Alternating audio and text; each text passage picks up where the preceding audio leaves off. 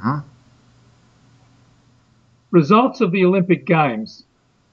The Winter Olympic Games finished on the 23rd of February. They concluded with a beautiful show which featured Russian culture. Many countries took part successfully. Russia occupied the fifth to sixth place after the first days of the Olympics, then took on a spurt to raise the number of gold and overall medals to first place in the medal tally. Quite a few countries came second to Russia Canada, Norway, the Netherlands, and the USA.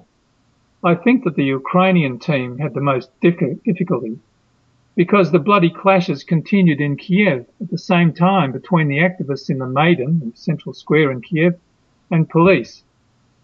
I enjoyed the hockey matches, especially the Finnish and Canadian teams, the beautiful and dramatic performances of the figure and dancing pairs on the ice, skating, slalom, and skiing.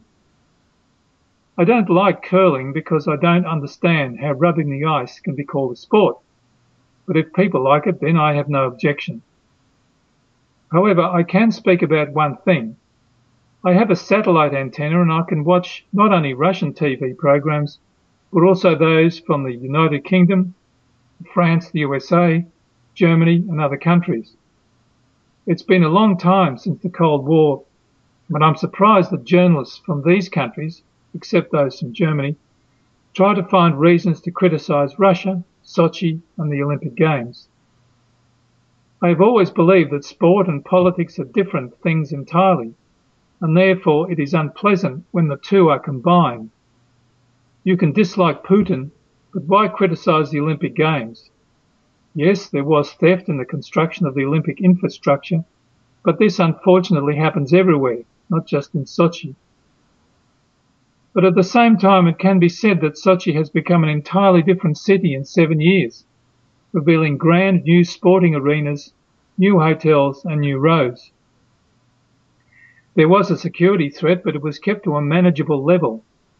There was concern regarding relations with sportspeople with non-traditional sexual orientation, but this concern was not substantiated. There was hospitality from the local population and a pleasant atmosphere of a sporting holiday for all.